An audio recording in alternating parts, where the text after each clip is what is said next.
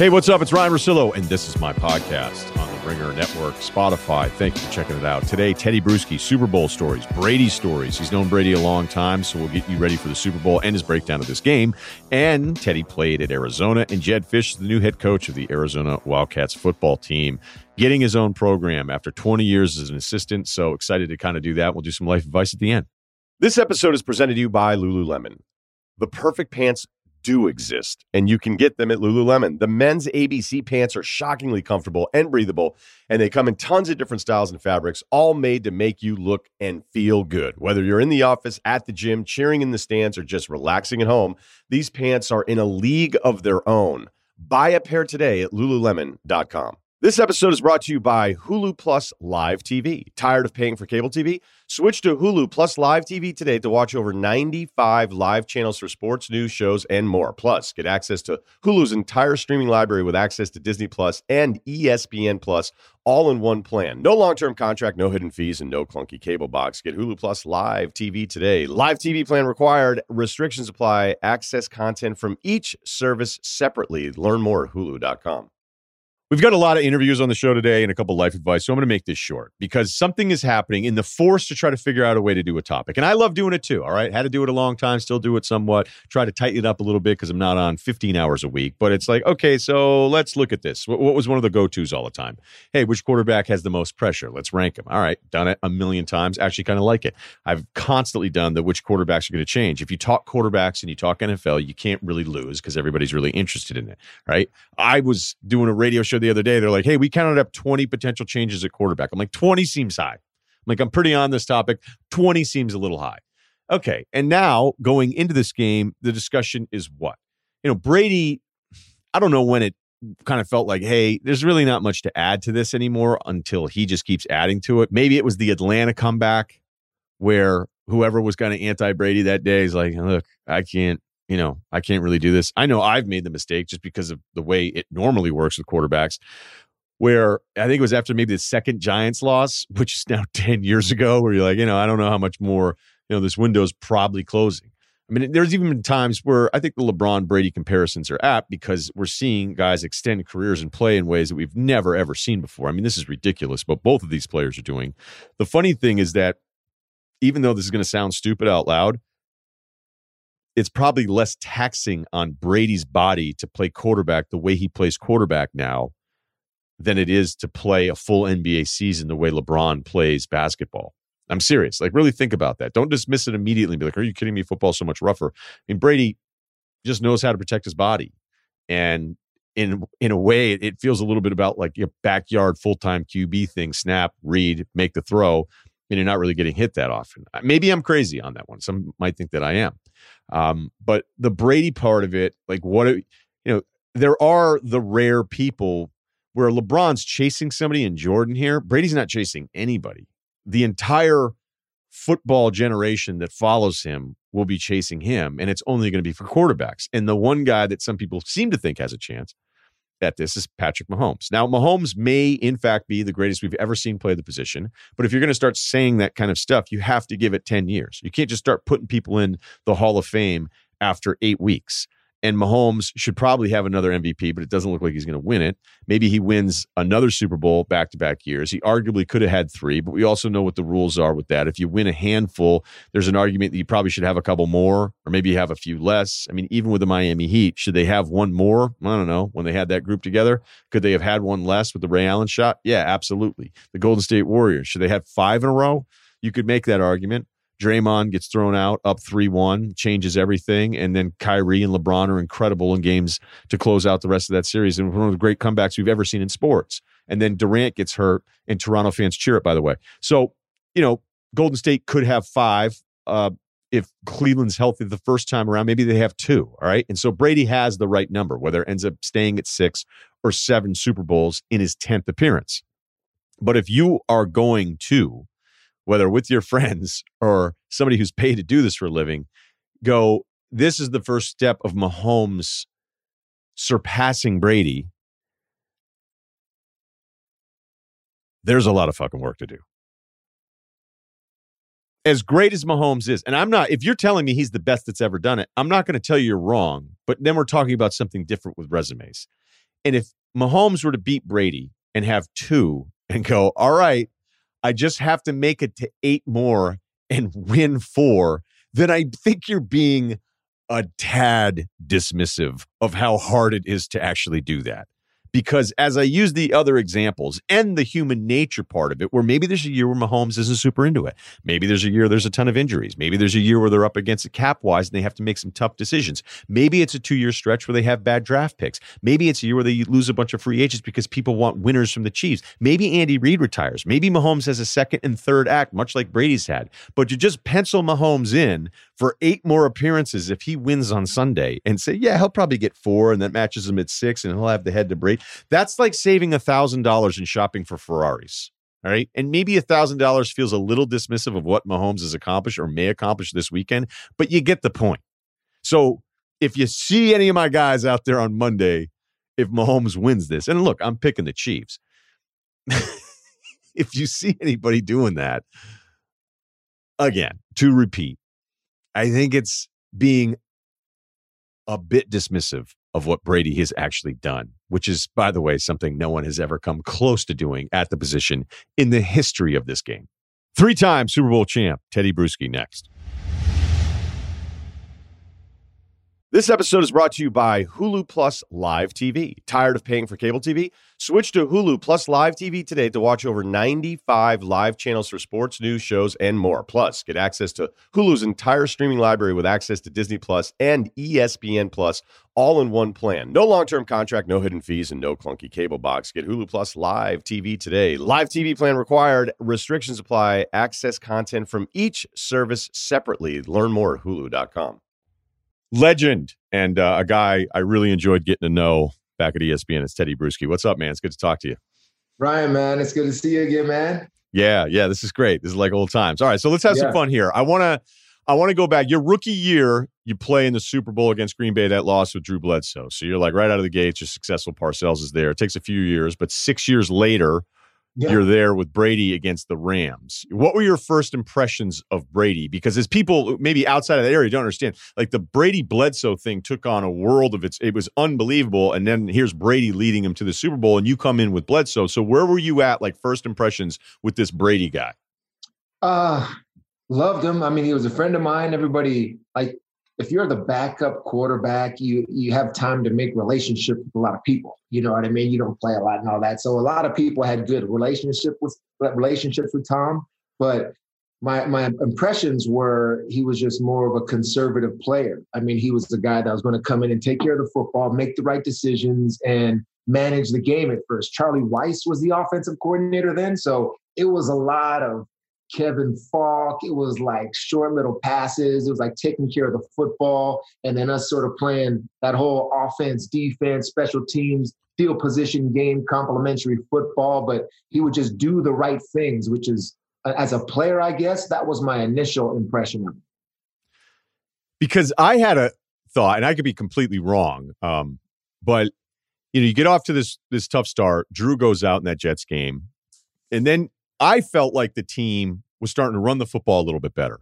Then I thought the defense was coming around. Yeah. And so, as a Bledsoe guy, because you're you're so right. Like it's been so long now with Tom, is that Tom would, in those early years would have been talked about as a guy every Monday. Should we replace him? Because he wasn't asked to do that much, and he right. wasn't throwing the ball down the field. He wasn't pushing it. You know, we'd be talking about him in 2021, going like, I don't know. You know, there's some there's a ceiling there, and it's kind of low. And then he becomes, you know, maybe the greatest ever. But yeah. I felt like the team became more of a team. And I don't know if that was just something where all these other areas improved, or as football guys would tell me, be like, no, you don't get it. Like Tom has a thing about him that you don't understand that's beyond stats, where everything is just coming together. And he has more to do with that than the other elements of the game being better. And I never knew if that were true or not. What do you think? There's a, I mean, there's a little bit of both, Ryen, because I mean, Tom was getting better as a player, but slowly. Um, it was a style offensively that we had to. I mean, you pound Antowain Smith. The offensive line was getting better. You know, the run game, conservative sort of play, um, game plan shots. I mean, I'll say that, but that they they they picked their times when they would push it down the field. But really, it was like a perfect combination of of Brady's growth uh, Vinatieri's growth um, on defense, our growth as players. Seymour, I mean, was recently he was very very young.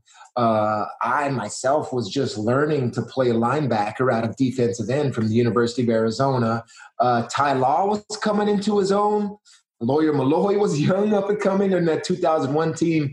Um, Willie McGinest was probably the most veteran presence because he was there for a few years with Parcells. But uh, as you can see, I mean, it all sort of like blended at the same time to where you know, a couple timely things happen during that playoff run, like things that you'd never expect to see happen. Almost like things that the Cleveland Browns needed this year to get all the way. They needed a, a, punt return for a touchdown, or they needed a block kick, those type of things. So all of those things happened, and we got that first championship that year. Um, then after that, I mean, Tom just continued to improve with a lot of those younger elements that I've mentioned how important was that week 10 regular season matchup for you against the Rams? Rams yeah. To, to beat them. I don't know if you beat them if you hadn't played them in the regular season. Right, right. That was really, I mean, young teams that are that are growing i can say this now i mean it's like you never will call it a moral victory but uh, you look back at it and, and, it was for us in terms of the things that we could pull away from it knowing how good the rams were uh, Faulk, Warner, all those weapons at receiver. Great defense too at that point. I'm pretty sure. So I mean, having come away from that game and knowing at the end we just couldn't stop them to get the ball back for our offense, and they were that good offensively. So we just came away from that knowing that we were close. And for a team, there, there are certain man, there are just certain phases of championship teams that you have to go through eventually. And the early phases are you have to have those type of I mean, moral victories, if you will. Like you're playing a team that you know is one of the best in the league, if the, if not the best, and then just say that we hung with them, so we're doing things right, and that really did a, a number for us in terms of confidence. I remember that. I think the line. I don't know if it was Bill or it may have been Kurt on the other side because you know Bill isn't all that forthcoming in anything, even early Bill. But it was they blitzed us. As, yeah, I think Kurt said it. He's like they blitzed us as soon as we got off the bus. It felt like you blitzed them whenever you possibly could in that regular season matchup, but that's not what you did in the Super Bowl. So when when you were prepping for that game, what were those conversations like? Okay, schematically, like this is where we're at now since we did this in Week Ten. Yeah, it was. I mean, it was oh that first game was more you know, pass rush, get to the quarterback, blitz, those type of things. And then the second game shift in terms of how we worded it, it was more for uh, pass route disruption rather than, you know, pass rush, sacrificing pass rush for pass route disruption. And so that's a whole, that's a totally different mindset in terms of instead of getting after the passer, hitting these guys on the way to your responsibility. So we changed it that way. Our focus then switched to Marshall Faulk, which was, you know, the one in terms of flat routes and quick little passes for Kurt Warner, even taking a defensive end to hit him. So our philosophy changed. You're right, from that first game to the second, and that helped us win a lot. Man, with the Super Bowl coming up, I mean, I just I've been watching film this week too. Sorry to go off of sort of tangent here, but that first game, the Chiefs played the Buccaneers when Tyreek Hill had like 200 yards in the first quarter, or I think it was. Yeah, that's what you won't see. I mean, that type of man coverage and letting him run free. Now there has to be a shift. We'll see if Todd Bowles has that shift for for them to win a championship. But definitely for us in that first one, we switched it up for like night and day.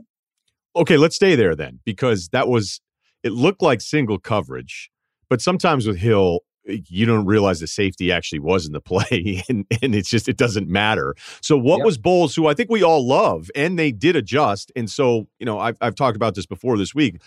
I don't know if 27 24 is a better indicator or if 17 nothing is a better indicator of where these two teams are at but what happened in your eyes from from them trying to figure out like okay whatever we're doing here this is a disaster. Yeah i think you, you have the thought process as a defensive coordinator is like my plan was wrong and so switch it up because later in that game, you see how deep they are playing off. And then, you know, Patrick Mahomes, he's that type of quarterback. All right, the equation tells me that's not there anymore. Then I got to go underneath and we got to earn it. So coming off the beginning of the game, even the safety over the top was more middle of the field. I mean, they're no, no, no. You see Tyreek Hill over there, you got to go over to that side of the field. So I think that's the adjustment they made. They made in game. So I don't think they'll make those mistakes early now. I mean, so that's going to be taken away. The 200 plus yards of production, Patrick Mahomes on fire. That very first quarter is going to be taken away. It's going to be much more competitive.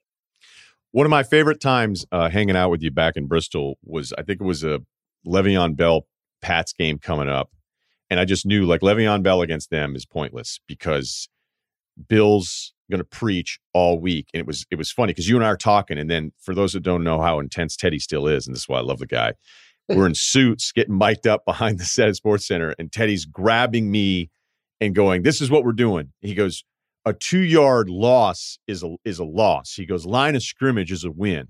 You don't want to attack Le'Veon Bell behind it because that means then he's going to get you." So you hold up, and he's like, grab me. He's like, and you hold up, get off the block.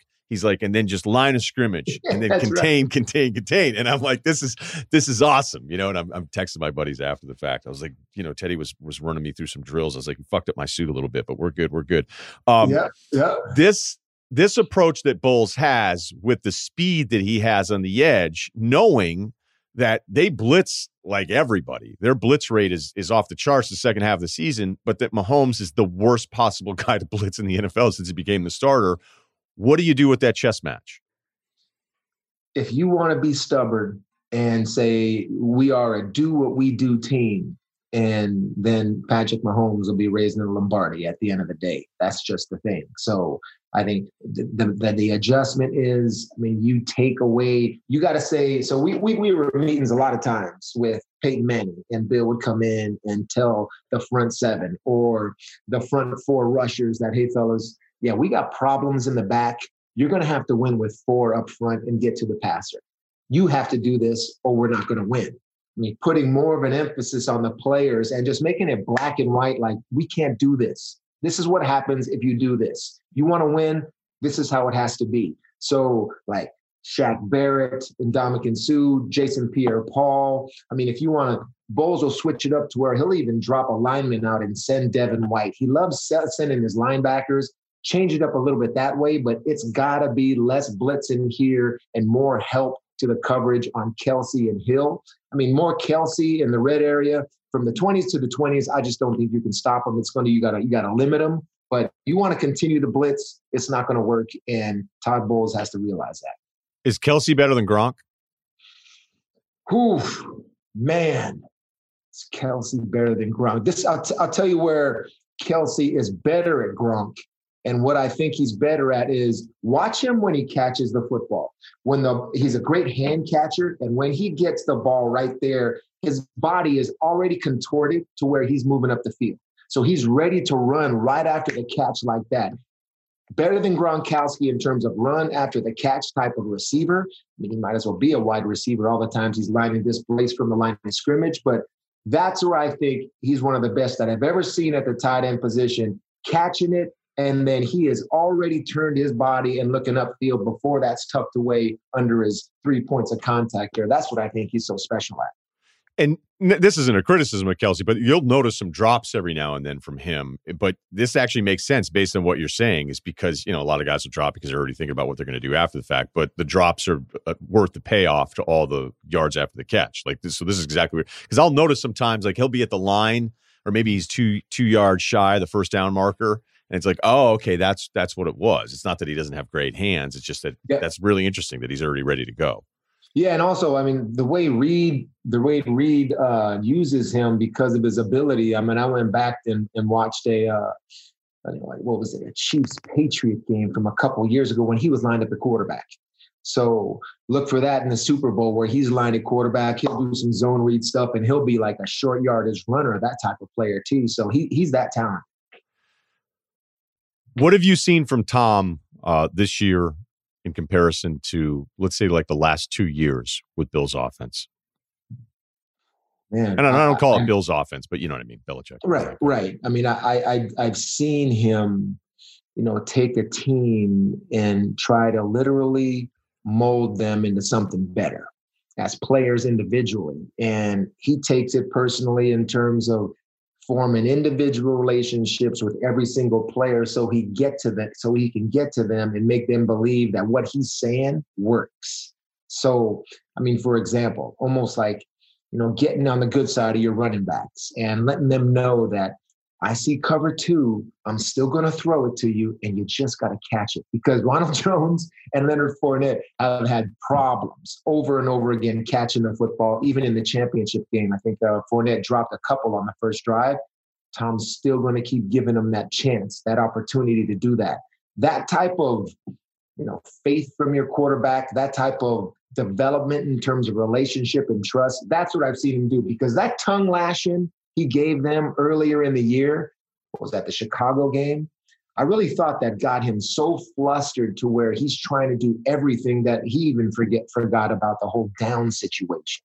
But as that gets better and the players start to come along, they start having less penalties, they start catching the football. That's really the thing that I've seen him do this year. It isn't like, oh, there's BA, no risk it, no biscuit, and all that stuff. He's making it work with a different group of players and bringing them along with him and changing the culture. It's impressive. Physically, I think he looks so much better. I think there's there's this. I've been saying this all year, but the the the tour I don't know what the hell it is, but the the way he is pushing the ball down the field. And I, look, we can talk about lack of personnel and short throws, different offense, but I think the zip that he's just had on the football, the Carolina game, he missed some throws because he was just powering the ball down the field. I don't know that I've seen this version in a while. I just wonder what you thought. Yeah, the arm looks good. I mean, I, I wouldn't even put it past him to where, and the season's over. I mean, he's still got some things that he has to heal up. I mean, it's a 43 year old body, but he just knows how to deal with it all. I mean, maybe it's the weather. It's warm down there. That that old arm feels good. Those type of things. But uh, you can tell he doesn't look old. You know, when he plays that Saints game and then Brees on the other side, there was like a stark difference in terms of one guy's done, the other guy's still got a lot left. And that's what I saw in Brady and how he's throwing the football. So I'm with you on that. I mean, it's amazing. Um, I mean, this guy, he feels he's got it figured out in terms of his football fountain of youth. And the more and more he goes, the more and more people start to believe that.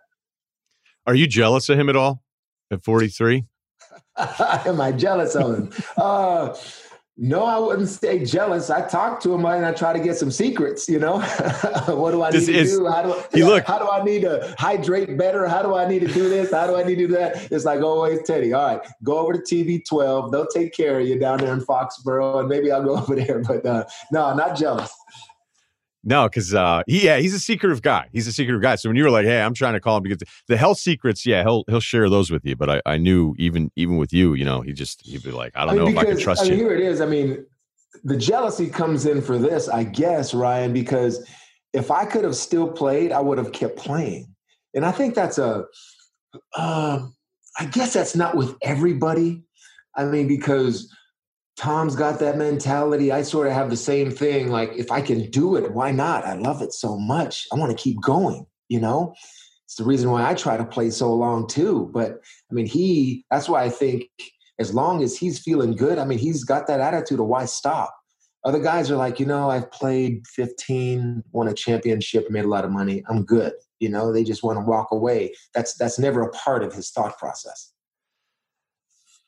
Okay, so I'm, I do not pretend to know him at all, uh, but I think I know the way he would be wired because I feel like, okay, he gets drafted, they take a chance on him. Bill gives him this opportunity. Mm-hmm. No one is more important to the the program. You know, there's no one player that's more important to the program than Bill's approach, and I would never argue against Bill's approach because it's stupid to. But there has to be a part of Brady where he is like, this is awesome. Like just some personal revenge, knowing that he's playing in a Super Bowl. And I'm not saying he's rooting against the Patriots, but knowing that he's here and that any other franchise, he would still be with the Patriots. If, if it weren't the Patriots, the other 29 franchises, Brady would have come back and they would have found a way. And Bill didn't want to find that way. And now here we are. Knowing the the limited amount I know about his personality, he must love this deep down, even though he'll never admit it.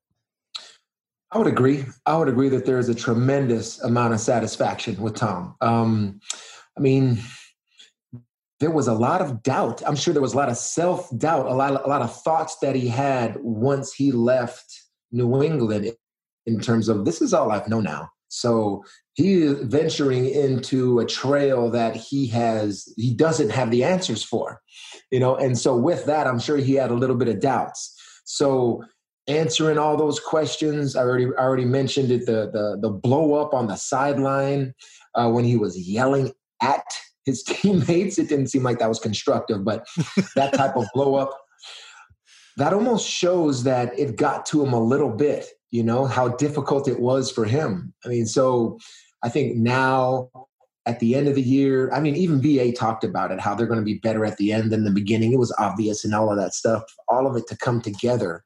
And luckily for him, he does have a great defense with him. I mean, I'm sure he's thinking to himself, man, I wasn't sure, but this is incredibly satisfying to know that there's more to me and more to my success than just the way Bill Belichick's formula was, because that's all he had for 20 years. So that type of question, he answered himself and he answered it emphat- emphatically. What's it like to be yelled at? Did he ever yell at the defense? Like you, you got to be. I mean, Brady could probably get away with it, but it, I just always wonder what those tongue lashings are like from a guy like that. No, no, he wouldn't. He'd yell at us just sort of terms of talking trash. I mean, the defenses I was a part of, he tried to come at us like that. We would have kicked his ass, man. Something like that. But no, it was always competition with him. Everything everything was competition, you know, and so the the yelling really was back and forth in terms of we got him on this play, a competition red area period, we get him on that play, that type of thing. Betting him 20 bucks if I intercept him in practice and making sure he puts the 20 bucks in my locker, those type of things. Uh any little competition things were always good with him. Do you get kind of kick out of like here's this kid the bad body from the combine picks. I think he was wearing his Yankees hat on backwards, which no one cared enough because he was the backup. I know there's a place that I used to bartend at. And be like, "Yeah, Brady used to come out." Do you do you miss or kind of laugh about the the goofy backup who everybody got along with? Because everybody that gets to know him really likes him, and turning into this superhero who you just he can't even go outside. Yeah, I think I think his good friends know that guy's still in him though you know, he's still that guy still comes out a little bit knowing that it's like, okay, you've done all this and all that, Tom, but man, you you're sometimes you're a dork, you know, those type of things. So that's still in him. I think that what's great about it is where he is right now and where he started. I mean, nothing was given to this kid. This is this wasn't Peyton Manning, the number one overall pick. And there are different levels, I guess, of great. So is it is it harder to maintain over 20 years, or is it harder to build it and then maintain it? I mean, so to be respected in itself to where once he achieved it, he still was satisfied. So that that makes him a little bit more relatable to a lot of guys in the locker room too, which which helped him in terms of leadership. Who are you picking? Who am I picking? I'm going to pick the Tampa Bay Bucks, man. I'm not going up against my my buddy there, but I think there's going to be play a player on defense that's going to be the MVP. Uh, I'll save that one for Sunday NFL Countdown, but I'll probably go with the Bucks and my buddy, man. Tedy Bruschi, three-time Super Bowl champ. Enjoy this week. I know you're going to enjoy the game, and uh, I I always think the connection to Tom is really cool. And hopefully we catch up again soon. So thanks, man. Thanks, buddy. Good talking to you. We're going to talk with Jed Fisch, the new head coach, the Arizona football team, next. This episode is brought to you by Royal Caribbean. What are you going to do for your next vacation? Beach, island hopping, hiking, a little culture? Choose Royal Caribbean and you can go on all the vacations at once. That's the point. You want to go to Greece? How about they get you there? Everywhere else. I've looked at the Alaska packages. Alaska Inside Passage, Alaska Experience Cruise, Vancouver round trip, one way out of Seattle. They have it all. They make it easier for you with adventure at every stop. Come seek the Royal Caribbean. Visit royalcaribbean.com to learn more. This episode is brought to you by Crown Royal. This NBA season, Crown Royal is celebrating the loyal fans that show up for every tip off. I love every tip off. I love every one of them. And people ask me, hey, are you tipping off tonight? Because they know that's code for are the games on? And I'll say, yeah, come on over. Bring your kids. I don't care about the audio feed. You can walk in front of the television because this time of year, the second half of the NBA, it's about family. And that's one of my favorite things about my life. Crown Royal believes if you live generously, life will treat you royally. Visit crownroyal.com to get ready for tip off. Please drink responsibly. I've been looking forward to this, and I'm really happy for this guy. Jed Fisch is now the head coach of the Arizona Wildcats football team. You've probably seen a lot of stuff on social media. These guys have been uh, on a tear the last couple days. So, first of all, uh, Jed, congrats on all this, man. I'm really excited for you.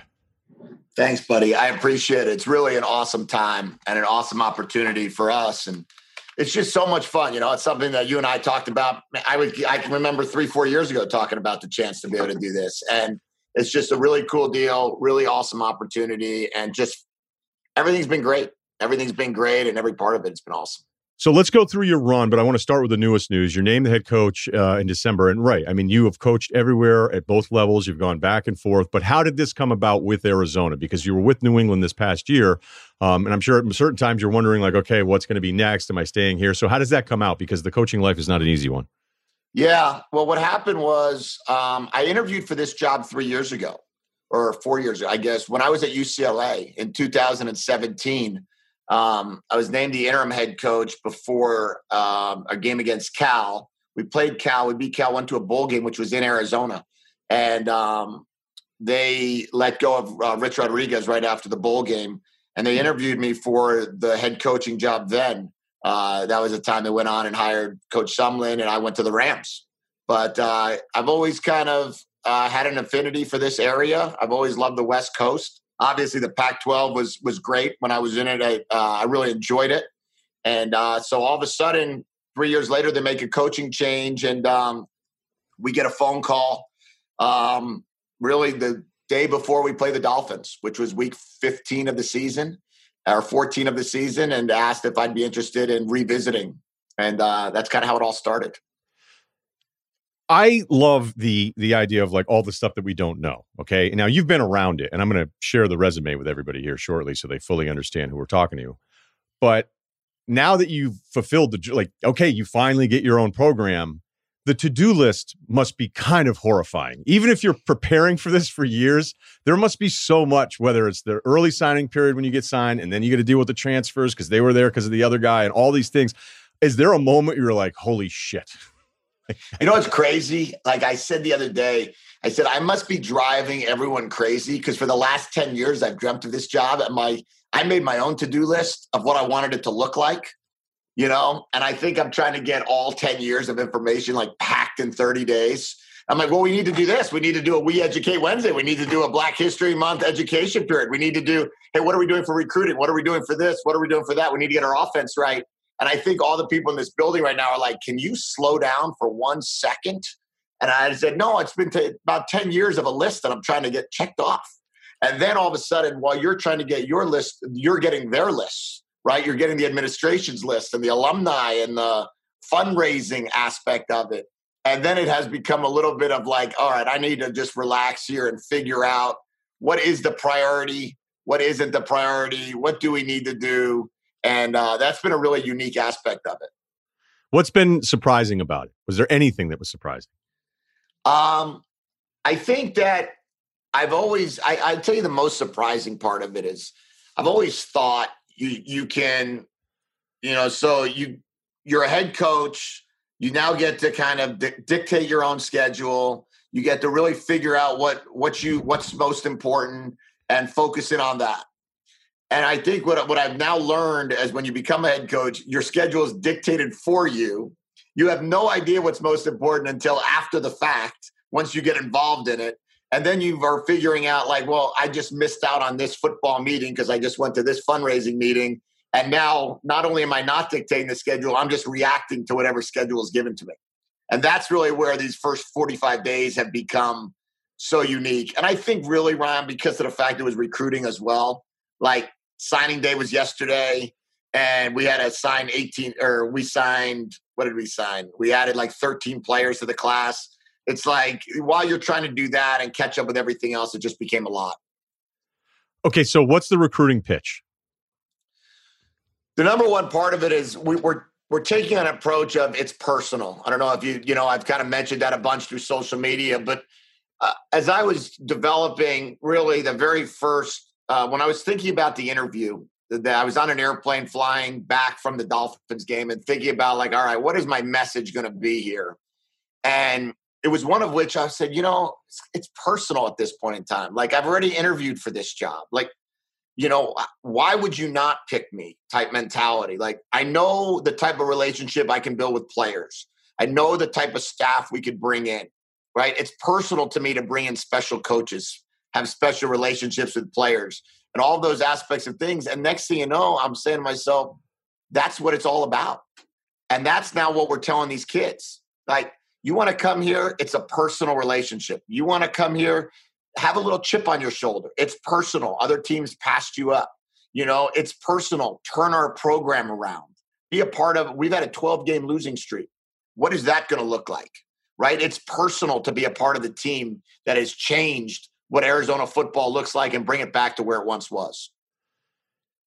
I, I like what I'm seeing in social media, and and I think you know, however you've mapped this out, clearly you've thought about it, or you have some right the right people with you. Because I think there's some people that that think they know what they're supposed to do on social media, and then you're just like, this is super annoying. Like this isn't. There's nothing here, but there's an energy, and I always think that there's on the weird end, it's Lane Kiffin, where you're like, you know, you don't want to take the job at Arizona and start saying F Alabama, we want you tomorrow because you're like, all right, cool. Like this is going to last for 30 minutes yeah. and then it's stupid. And then there's the outdated version of it where you think you're above it, which is a complete mistake.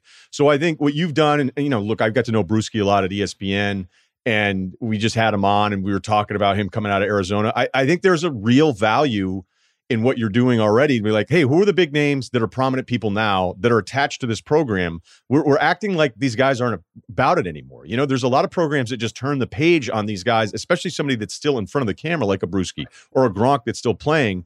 It seems to be strategic, but I think it's it's a great strategy from what I've seen from you guys being like, let's embrace these guys that have some juice that are connected to this program because it only helps the program. That's right. And, and really, what, what we've tried to do with social media is have some fun with it right? But not overwhelm it, you know, be able to understand like what people are attracted to. I think one of the biggest issues is being able to break your own storylines. You know, like if we wanted to introduce Bruschi or introduce Don Brown or introduce um, Brennan Carroll, you know, to be part of our staff, I felt like, well, I didn't want anyone else to introduce them. I wanted to introduce them. So how are we going to do that? Well let's have some fun and let's you know let's just not spell it out. Let's enjoy it. Let's you know get people excited about it because we're excited about it. And then the opportunity to reach out and obviously you know i talked to Tedy before i left massachusetts. Coach belichick got us connected the day i took the job um, that night. And i sat down and then i invited Tedy over for coffee. And we sat and had breakfast. And i just said to him i said hey i don't know what our situation is going to look like. But if there is an advisory role, a capacity where, hey, you could be a reference for me when it comes to the history of Arizona football, you could kind of talk to our kids about leadership and about doing the right thing on and off the field, and then what foot life after football looks like. Was that something you'd be interested in? And if you could reach out to certain guys and say, hey, you don't need to change your life. I just need a little bit of time from you you know, that's where I think we've been able to connect. And then those guys have really brought some energy to our program.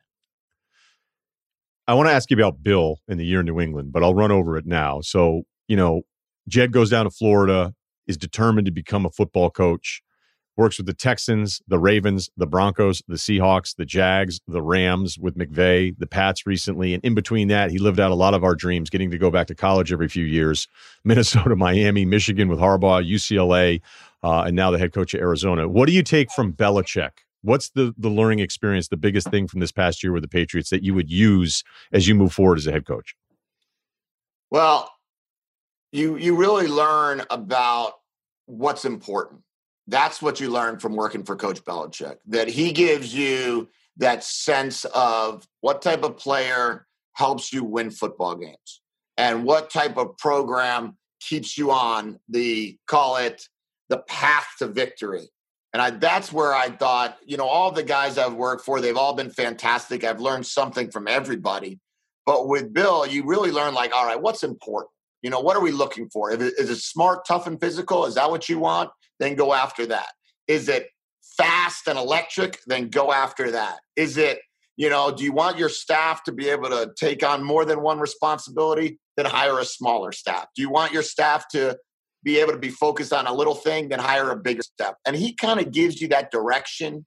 And uh, he still does. I still talk to him about when you look at the big picture and you're really managing your whole roster and your whole team, because as a college head coach, you're the GM and the head coach, which is what Bill is in New England, that you start looking at and say, all right, what do you need to really outline your program? What's most important? Focus in on that and don't lose perspective and really let your mind wander to so many other things.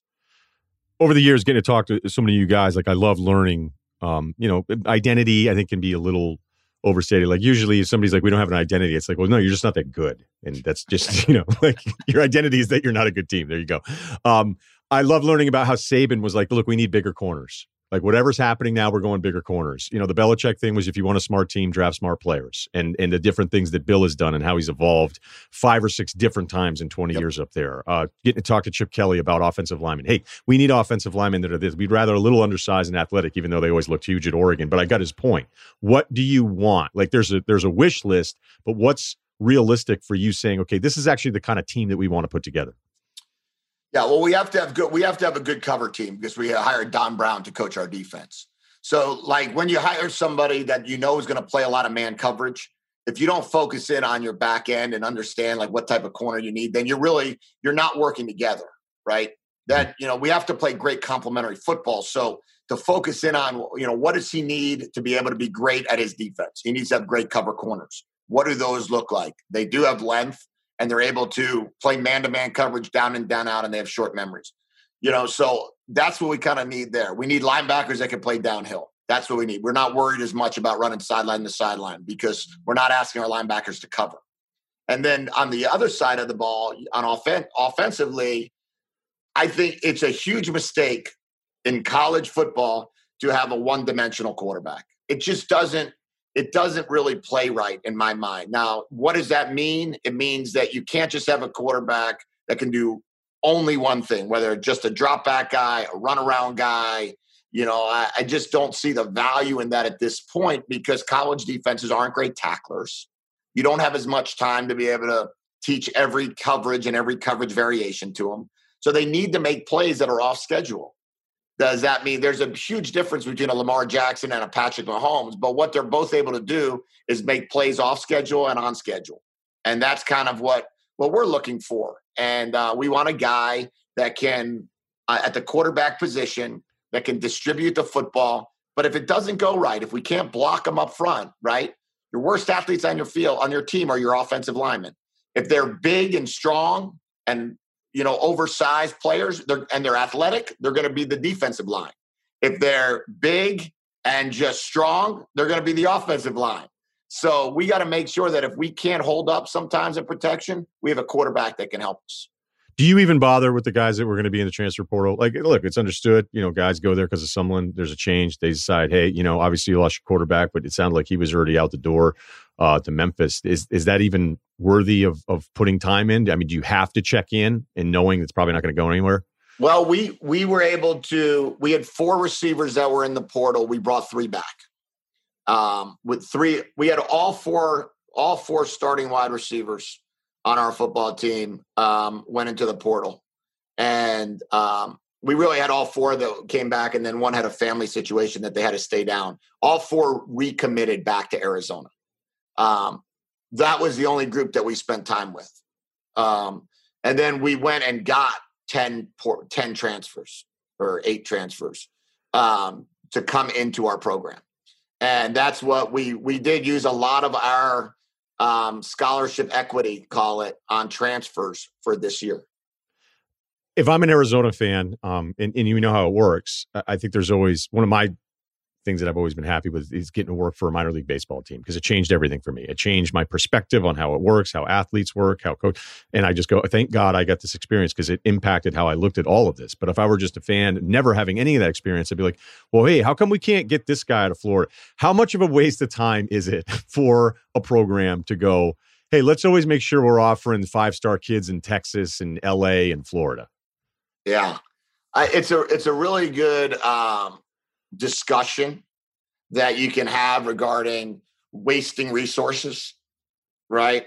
And time is your biggest resource, right? Forget the money part of it. Time. You can't, we only have so much time in a day that I challenge our staff. Now, we were able to, um, Jason Taylor's son committed to us from St. Thomas Aquinas, signed his NLI yesterday. And uh, so that's someone, though, that you know is okay leaving the state because his parents are able to come watch him play. There's going to be an opportunity for him to be able to um, do do some things out west, where it's very hard for me to justify or really discuss talking to guys that are 10 states away, 12 states away, and try to convince them why it's a good opportunity for them to come to school here in Tucson. You know, I like to talk to guys that can take a direct flight from their city or their parents to Tucson. Okay, that limits it to about five or six states, five or six cities. And then on top of that, we want to really spend time in the state of Arizona. There's so many good players here that we can't let them all go. We just can't let them. There's teams that are in the top 10 that are starting six or seven Arizona kids. I mean, that's ridiculous. And uh, we can't allow that to happen anymore. And uh, with that being said, you know, our focus needs to be on all right, is it a is it a touching state? Is it a connecting state? And if it's not, okay, there better be a reason, a connection, or some way that you could convince me as the head coach that that kid's actually going to come. Because in the end, he's probably not going to come. Yeah, no, it's really important to understand because it's like, all right, sure, we can offer, we can send our guy there, we can send him to high school games, and then the kid's going to stay in Texas. Like, what are we supposed to do? And our right. guy could have been somewhere else. I remember when Saban first took over at LSU, he looked at rosters all over the country and was like, why are we losing anyone? We don't have an Auburn here in Louisiana to to like where Alabama, they have this other school in Louisiana. When Saban was there, he was like, that's it. Friday night, everyone is at every game. We're putting a fence around this entire state. And it is amazing. Whenever I love looking at the two deep when I'll go to a game and you're standing on the sidelines and you look at LSU's and it's like 98 kids from Louisiana. Yeah. And they'll be like a kid from Texas. It's nuts. The Oklahoma starting quarterback is from Arizona. The Oregon starting quarterbacks from Arizona. The Michigan starting quarterbacks from Arizona. The Iowa State starting quarterbacks from Arizona. And, you know, you can continue on and on and on, right? But the starting quarterback that was here was not wasn't from Arizona. You know, and it's like, well, what are we? You know, what are we doing? You know how? And and that's really that's my message. Quarterbacks, right? Quarterbacks are guys that we should get a quarterback from the state of Arizona every year. There's no way, yeah. you know. And that one of the guys that transferred back in was a, was the quarterback of Washington State. Left here, went to Pullman, and then yesterday came back. And, and that and he's a kid from Arizona. And that's what we're, you know, that's really one of our big messages. Like, come on, guys, you know, like you're here. We can develop quarterbacks. There's no question in my mind that we can coach the quarterback position here at University of Arizona. And let's make sure that we keep the best one in the state every year. I like the beginning of your story, so feel free to correct any mistakes I could potentially make here. Um, high school, Jersey, go to Florida to work for Spurrier. I assume he has no idea who you are. Um, I like your story because it reminds me a little bit of mine. Yours is a little bit more impressive because it's cooler, um, but the same level of delusion at a young age where I was bartending, being like, "No, I'm just going to host TV shows." Like, I don't know what your problem is. Um, what was what was that like in the beginning? It, it's amazing being young and not knowing any better but that's what led you to your success. So let's go back to you going to florida because you didn't even play in high school. You certainly weren't going to play for the gators. Um, what happened? How did that even come about? Because it actually did end up working out. Yeah it did end up working out. I tell people don't mimic the story though. Like you know don't think that that's the good way to do it. It's not really the best way to get it done. I'm uh, it's in my opinion it was like scratching off a lottery ticket and hitting it. You know that was probably the extent of what actually happened. The fact that i went to i was a tennis player in high school. I decided that the only thing i wanted to do in life was to be a, a football coach. My dad said to me where do you think's the best coach? I said florida because i wanted to throw the football around. That was the 90s 1994 i mean no one was throwing the ball around like we were at uf you know with spurrier went there. But where's this love for football? I'm sorry, like you you don't even play in high school, and you, is your dad saying, uh, "Wait, maybe we could have figured that out when you were in sixth, seventh grade if you were this into football"? yeah, I mean, it's one of those you, you know you just And the amazing thing my whole life was my love. The I had a love to coach football. I I thought it was so strategic and so interesting and so so much thought behind every play. I don't know exactly what happened, but I mean, it was one of those weird deals. Like my mom was dating and lived with a head football coach at Bergen Catholic High School for years, and he kind of brought me up in that little regard. And my dad was a tennis player and a college tennis player, so that's kind of how it worked. So I was like, all right, well, here's the deal. I'm going to go do this. So I apply. I go, I say, I'm going to be a student assistant. They said, we don't have student assistants. I go, all right, let's try a different approach. I'm going to go be an equipment manager. I didn't even get the equipment manager, like an assistant equipment manager. I, I feel like it's like the office, right? What are you, the assistant? I'm the assistant to the assistant. I couldn't even get that job. So then I was like, all right, what's the next approach? So I went and coached high school football in Gainesville. So I went and coached at PK Yonge High School, which is a neighboring high school where Chris Doering and Terry Jackson and those guys actually went to high school. And um, that was my only that was my only move. And I was like, well, I don't know what this is doing. Like, I don't like what am I doing? Now I'm like everybody else in the world that's coaching high school football, except I'm just a sophomore in college doing it. So I'm like, all right, I need to get in with Spurrier. I need him to know who I am. That's when I went to the letter approach, which is well documented that I left cards and notes and different things on Coach Spurrier's car to now people are trying to do that to me, think, you know, and now it's like thinking it's funny. And I'm like, all right, I'll leave this and that. And, you know, and finally I think it just he relented and had his assistant call me and say just he could have five minutes of my time. And that's what I did. I went up there, I gave my story. He connected me with one of the assistant coaches and they kind of hid me in the back corner and I was like the copy machine guy. I was like Pat making copies in Saturday Night Live. And that was how it all started. And fortunately, I did a good enough job. And I, I do say this to anyone that asks, right? Like any young person that wants to coach, be the best copy machine person. Be the best. Like, just take great pride in it. Say, hey, if this is my way in, then I'm going to make sure that every copy is collated, everything is done right, every aspect of it is right. And that's kind of how it all started. Yeah, the power of a letter, man. I mean, that's that's how I got started, and it really, I think, even it's probably even more powerful now because nobody ever does it. Um, but it doesn't mean, you know, doesn't mean, hey, just send one, and then all of a sudden your dreams come true because that's certainly not the case of it either. And um, you clearly, wherever you've gone, to have the run that you've had is is a relationship based thing and it's a small fraternity so i imagine there's a lot of people like hey check out jed or whatever. So as you were kind of cycling through it like i'm sure part of you and your friends back home are going oh my god you're already with the texans? Like this is crazy. Um and whenever anybody asks me about it like oh i'm a high school coach i'm a high school coach and i'll just think like yeah, I don't know. Like eh, honestly, I think your route is better because your entry level is so much higher than you know. Hey, I coached in Western Pennsylvania for ten years and had a good record. It's like okay, but that's not. You're not mingling with any of these people. And if you're on any kind of Florida staff, even as the equipment manager, there's so many people coming down. There's so many guys from the pros. So how does that part start to cross over? Because it eh, there, you know, it's always funny how the schedules you, you feel you're behind schedule, you're behind, you're behind, and then you're like, wait, now I feel like I'm way ahead of whatever my plans were. Right. That was so I went. So I was that student assistant there. So I did end up at, from the copy machine to the report writing to student assistant to graduate assistant, and um, and now it's 2001, and I've been there now three and a half years, um, and earned my way from nothing to now at least I'm you know I'm a GA and we're in the Citrus Bowl and uh, the Sugar Bowl, and the Sugar Bowl's over, and we don't beat Miami. That was Miami's great team, and we lose to Miami. And about I don't know what it was. A couple months later, I was just finishing up my graduate degree, and uh, Coach Spurrier walks down and says, "You know, uh, I just got a call from Dom Capers. He said he was looking for a high quality GA. I gave him your name."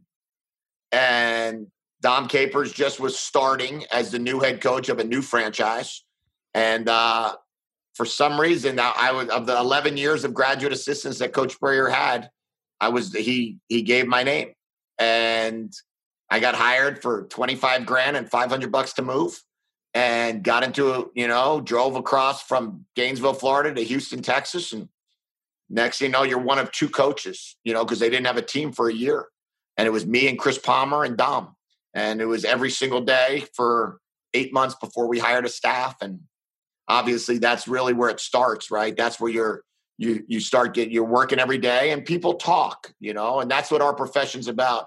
I think a lot of people use the word relationships which are obviously super important but it's really word of mouth. It's really when someone talks to a sean mcvay or a pete carroll or whatever and they say hey you know do you know who do you think would be good for this role?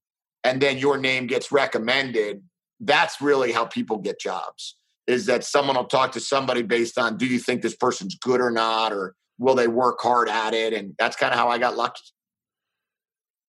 You bring over don brown who'd been in michigan. Um, you know i think one of the times that we hung out we were there with gus bradley and going back over like he had to get rid of you at one point right? Yeah. I the college football world drives me crazy because it's like you got to fire the coordinators every year just to keep everybody happy and it's it's ridiculous. Like todd grantham has been on every like every, clearly the guy can coach the hell out of the defensive side of the team but like on year two if you haven't won the division it's like all right get this guy out of here. Then somebody else is like thrilled to have him.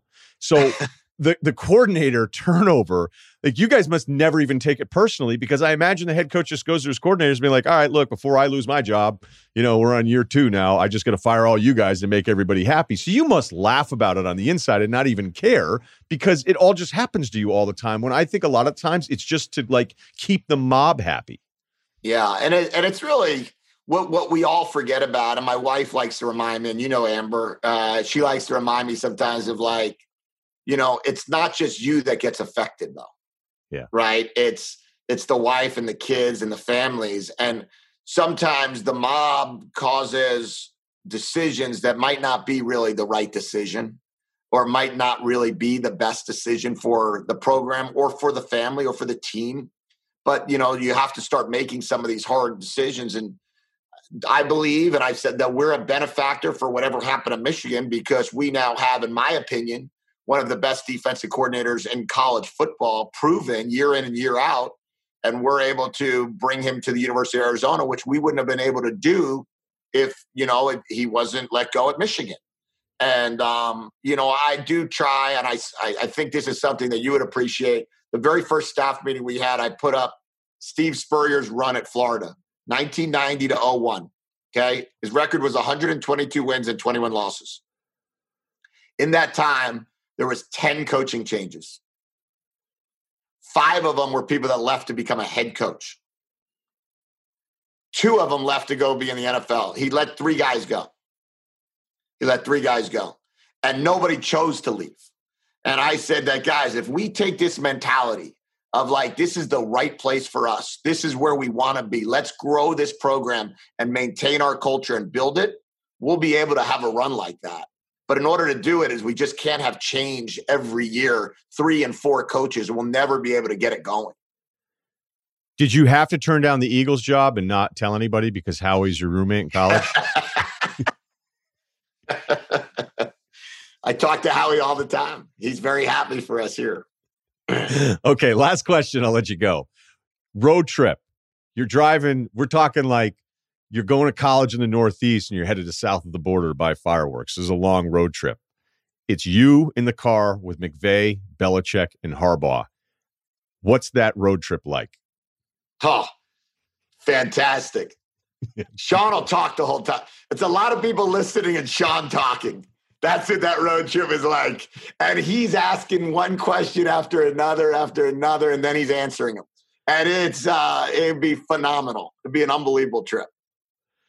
I love Sean and he's he's hilarious to talk to because you're you're around him and you'll think like, holy shit, like this guy's considered maybe one of the best offensive minds in the world, and you'll just forget for a second because he he'll just have this. You're right. He would talk the whole time. He and Bill would hit it off. I think you'd have to worry that Jim was going to light off fireworks in the car the whole time, where he'd just be like, "Hey, is this against the law?" And you'd be like, "What?" so it would be um, an amazing trip, and they're all such great people and it's uh it, i've been so fortunate to work for all of them and you and i both know you know obviously my relationship with sean is you know he's one of my best friends. And uh he gave me an unbelievable opportunity and i'm forever grateful for him and for all of them well you deserve it. I know uh this is a long time coming and you got your own program now at arizona so wish you all the luck in the world and we'll catch up again soon all right? Thanks buddy. I appreciate you having me on anytime This episode is brought to you by Kia's first three row all electric SUV, the Kia EV9, with available all wheel drive that sets the pace and seating for up to seven adults. With zero to 60 speed that thrills you one moment and available lounge seats that unwind you the next. Visit kia.com slash EV9 to learn more. Ask your Kia dealer for availability. No system, no matter how advanced, can compensate for all driver error and or driving conditions. Always drive safely. As always, we'll finish with life advice, but first, celebrate the 55th edition of the big game with exclusive 55 to 1 odds on FanDuel Sportsbook. And if you've never tried FanDuel before, new users can bet on either team and get 55 to 1 odds when Tampa plays Kansas City. That's right. You can bet $5 and win $275 if you pick the winner of the big game on February 7th. So, I'm leaning Kansas City just because of Mahomes. I'll probably root for Brady, um, but I, I, Mahomes is not the kind of guy that I would root against. By the way, um, here's something that I noticed on FanDuel, and and by the way, like if you can win two hundred seventy five dollars or five dollars, and you like the podcast, um, do us a favor, check out sportsbook.fanduel.com and go ahead and uh, you know five bucks down. I'm looking at some of the props, which are always a lot of fun, but there's a couple other things going on here that I think are at least worth kicking the tires on, and that is the alternate spread numbers and then winning margin, where you could kind of cover yourself a bit here. So winning margin is Kansas City wins by one to six points is plus 320, seven to 12 points um, is plus 490. You know what? Let's go down in the five point bands. So you can get them in groups of five here. So these numbers are even a better payout, actually. Here's what I would do. Here's what I, I might do. Kansas City winning by one to five points is plus 410. Six to 10 is plus 460. 11 to 15 is plus 850. So if you think the Chiefs can win by a touchdown, you can put down 100, win 460, plus 460, right?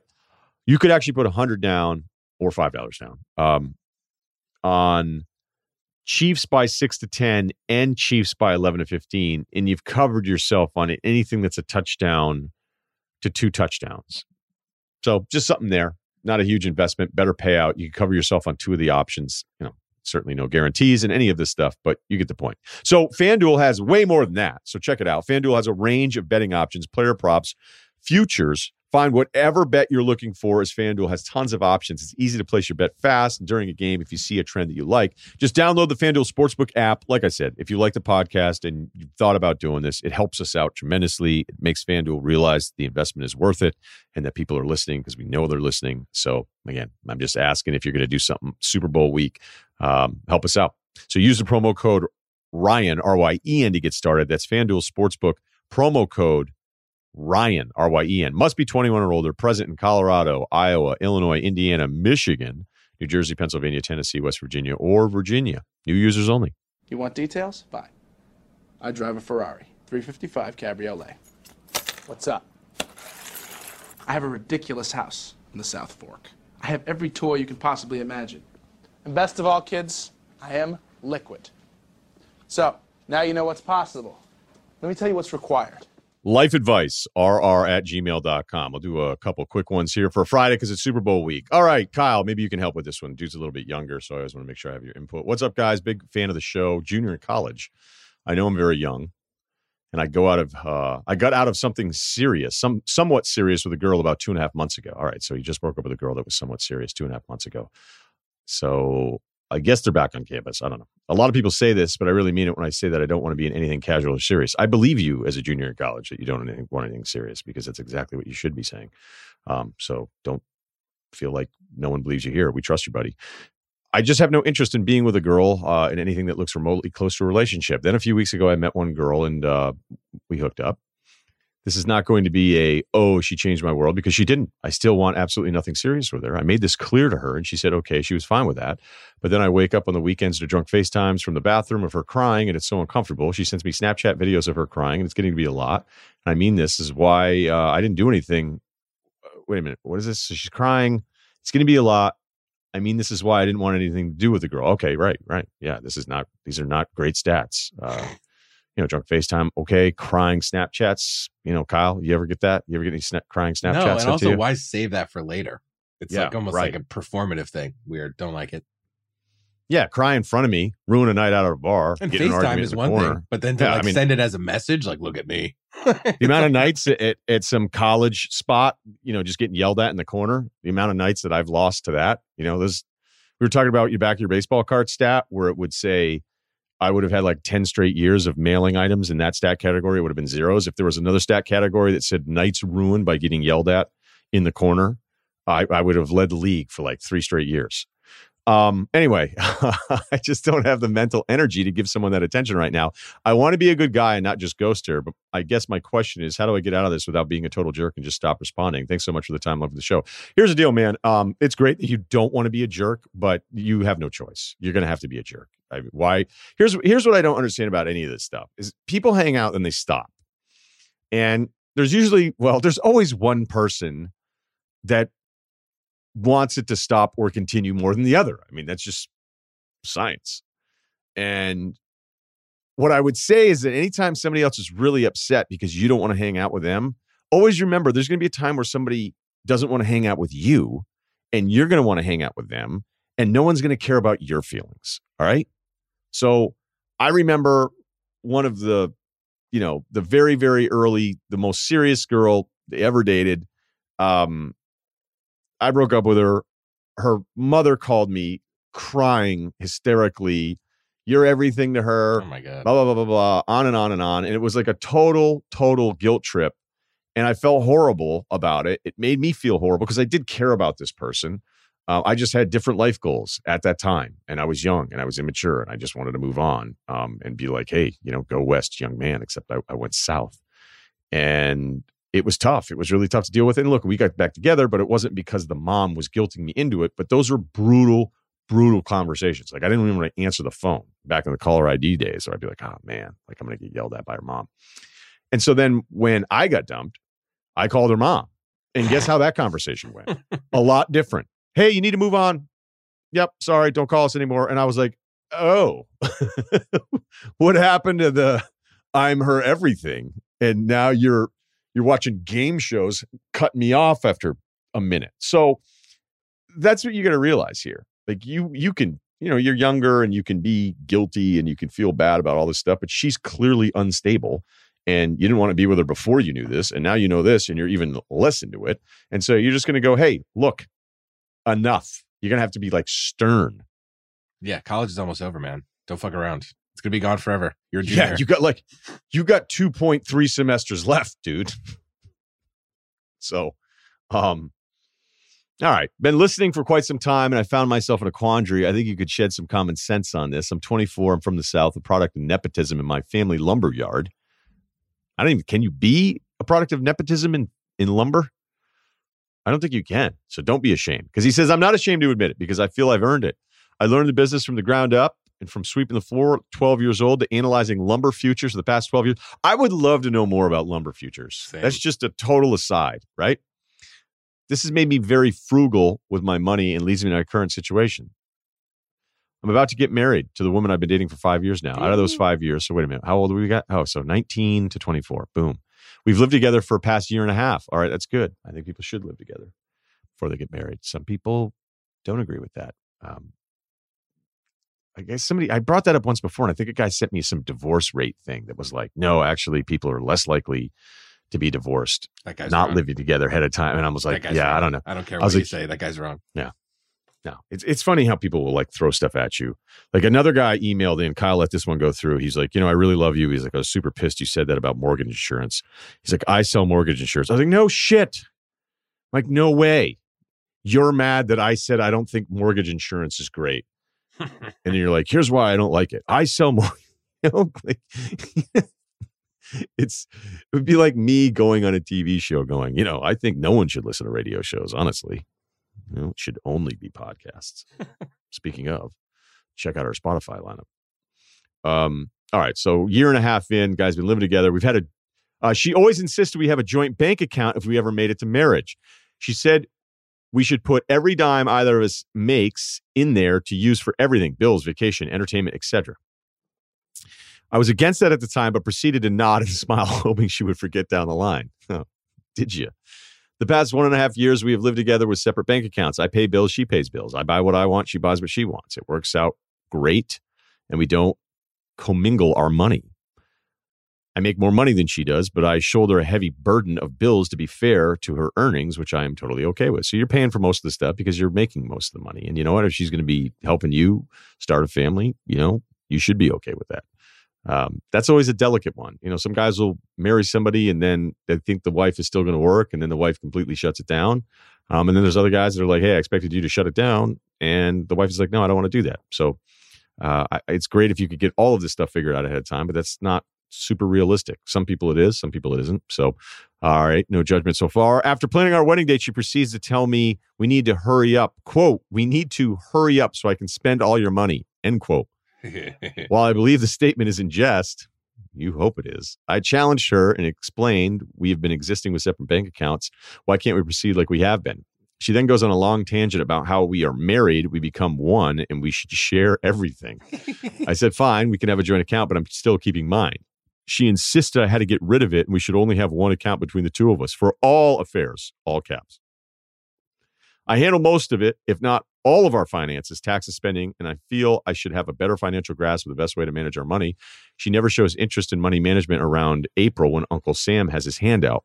I don't know if this is me not wanting to sacrifice my independence or this is her truly wanting to control our financial situation. Should I bite the bullet and throw out all the money in one or stand my ground and dig in deeper? Very tough. All right, this is a tough one.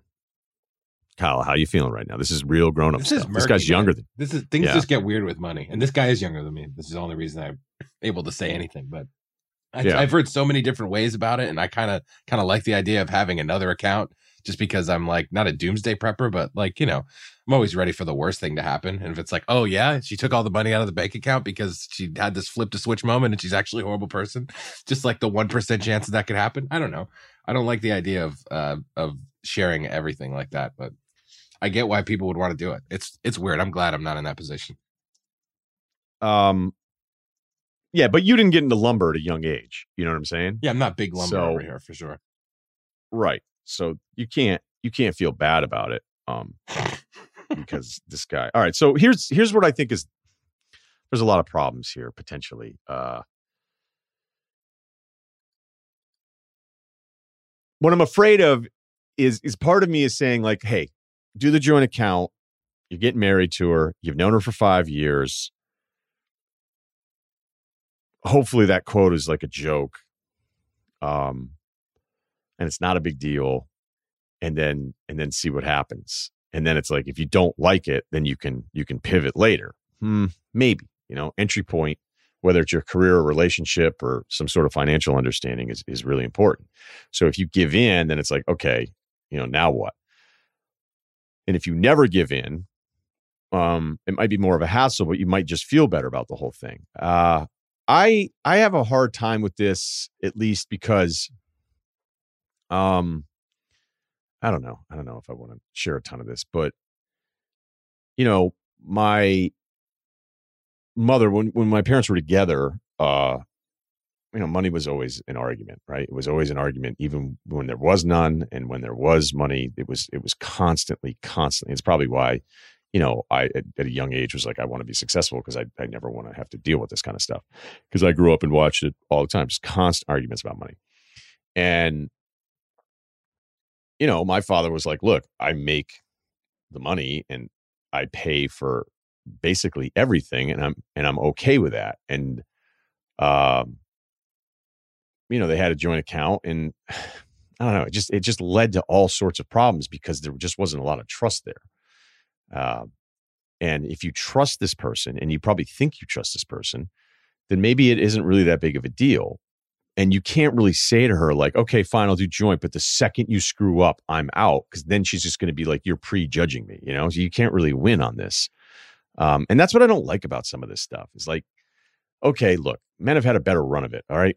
Like, we can admit that we've had a better run of it but in this this quest to correct all of the bullshit that's happened throughout centuries now there's this movement where it's almost as if you're just supposed to lose all the time on everything and just go yep sorry yep cool like you've had no interest in the tax part of it you've had no interest in any of the financial decisions you have your account you buy your stuff i have my account i take care of everything and now now what? You want to challenge it? It's like, are you actually interested in any of this stuff, or you just want to be able to say like, oh, we're so in love because now we have a joint account. And I just don't like that stuff. I don't like that because it's all pointless. It doesn't really have anything to do with how two people feel about each other or how much you have each other's back. These little stupid tests, these fucking tests that people want to like go, ooh, he really likes me because he did this thing he didn't even want to do and I got him to do it. That shit drives me nuts. And that's what this stuff feels like. So it's actually kind of really alarming, bigger picture with all of this because it doesn't like everything's been fine up until this point. and her quote about hurry up so I can spend all your money. I mean, maybe we get a Sam Rothstein thing here. Um, probably not. And the fact that you remember it and used it in the email means it's probably stinging, like not a 50% sting, but like a 10%, like, oh my God, what am I going to do here? And then if you decide to go secret account, then she's going to think, like, you know, what the hell's going on here? So, I mean, you could give it a, a shot here. And then the second see you're screwed because she's already convinced herself that if you don't do this then it's like something's wrong with the relationship and then if you do do it and then you say all right a year later i don't like this because you're screwing up stuff and you're spending a ton of money so now we're going to go back to what we were so then she's going to be like all right i don't really love you enough. Uh, i don't know I, I, I don't really i don't really have an answer for you here because i don't know her. I would honestly i know what i would do i'd be like yeah okay that's a cool idea we're not doing that. Sorry. Like i'm keeping my own account that will take care of all of our expenses and you know, whatever. And then if you're putting money into her account, that she's going to be like, oh, what am I like a doll and I have an allowance and all this stuff. So I don't know, man. Um, some of the, some of these things that have happened now, uh, some of the, the, the stuff that people will will find a way to make everything's going great. It's like, hey, can I add something to this that's actually a pain in the ass? It's like, yeah, cool. Here's an idea. I'll get upset about something that doesn't need to change whatsoever. That's at least how I feel. I don't know. Maybe people feel different about it. I wonder if you could have a joint account, but it's not the account. Like maybe there's a compromise. Basically, there. what he's saying. No, I, I think there that's kind of what he's already saying. Yeah. yeah. Well, if she's pushing for that, maybe you could push for a compromise, and if not, yeah, I don't know. It might be fucked. Because I'll have buddies that are like, "Yeah, I don't, I don't handle anything. I don't handle any of the money." I'm like, "You don't handle any of it? You don't know any of the things that's going on? You just love to not know, like what's going on, dude." Yeah, it would drive me crazy. I mean, I've had one friend who was basically on an allowance, and he was making all the money and then his wife was putting him on allowance. Like we had an email in on that too, but I have I have a friend that was going through that. And we'd be like, "What?" this guy was making a ton of money too. And I was like, "What are you like a degenerate gambler or something? Like, is there not something about you I don't know, or you've been punished?" And it was like, "Nah, you know." But some people are just horrible with money. I mean, I wasn't great with it when I was younger. I'd be like, "All right, yeah." Cool. Who starts out great with money though? I don't know. I guess some people, but yeah, I had a I had a roommate who was incredibly responsible immediately with money. Like he would have a certain amount for each semester and he would map it out so that he would have enough for every month. And then at the end of each semester, you know, his it would reset with his parents and he would never go through it. It was unbelievable. Like shit never got crazy on wing night. He never like blew an extra 20 bucks and throw everything off.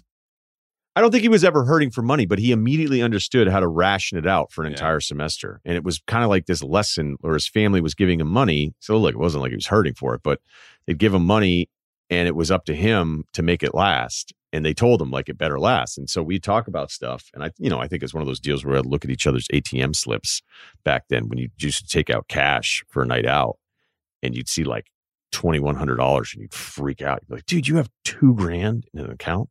He's like, yeah, but that's for the rest. That's for another three months. And he'd be like, geez.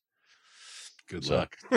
yeah, good luck. That would be that would be gone. I remember when we used to bartend in the younger ages, and some kid would be so drunk. And this was like the beginning of. I always feel like I had the carryover of normal weird '90s New England college with J. Crew roll necks and and baggy jeans, and then it went right into everybody dressed like J Lo and had tattoos and ordered Belvedere Red Bulls, and there were threesomes and stuff. And I was like, geez, this happened fast. and the other thing that happened was was debit cards and credit cards because that was not in the beginning of my run. That was not even on like people had ATM cards, but you weren't necessarily using it to run a tab. People didn't run tabs, right. and then everybody ran tabs. And then because everybody ran tabs, there'd be just some drunk kid once every six months that would buy the entire bar around, which, you know, was horrifying to wake up to if you're a college kid. And then, of course, you know, you'd be going through the receipts and you get a call from Visa or something on a Tuesday when you're waiting for an order. And they'd be like, hey, we have a dispute. We have a $480 charge of, you know, 100 hundred and some Bud Lights. You'd be like, yeah, no, the kid was hammered. Like he's here. We have like, you know, and they'd be like, is there any way we can resolve this? And then one of the owners would just get so mad about it. You know, just like, no. And they'd ban the kid. so for the young kids out there, you, you know, you feel a little squirrely around graduation. Just be sure you don't buy an entire round for everybody if you can't afford it.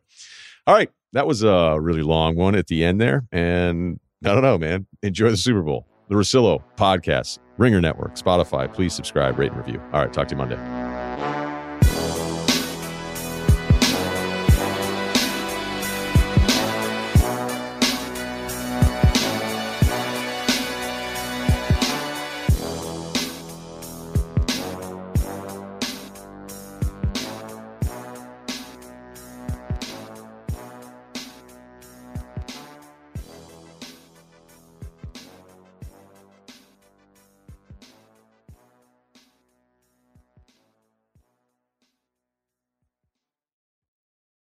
This episode is brought to you by Lululemon. Guys, if you're ready for a new pair of pants, try one of Lululemon's ABC pants. They're made to make you look and feel good. And there's lots of different styles to choose from. My favorite, because I walk around LA every day, I like the joggers. I'm not jogging, I'm just walking fast. But if you're working out, I would try them out. And if you want something a little sleek, maybe business like, maybe try the ABC Slim Fit trouser. But I am a joggers guy. I just, once COVID happened, I was just like, I'm I want to wear jogging pants and joggers and all kinds of soft pants as much as I possibly can, especially when I'm working out. Ultra comfortable and versatile. ABC pants are really in a league of their own. Buy a pair right now at lululemon.com. This episode is brought to you by Lincoln and the all new 2024 Nautilus Hybrid, featuring customizable 48 inch panoramic display, available Revel audio system and available perfect position front seats with active motion massage. Oh my God. The world isn't wide enough. Visit Lincoln.com to learn more. Some models, trims, and features may not be available or may be subject to change. Check with your local retailer for current information. Lincoln and Nautilus are trademarks of Ford or its affiliates.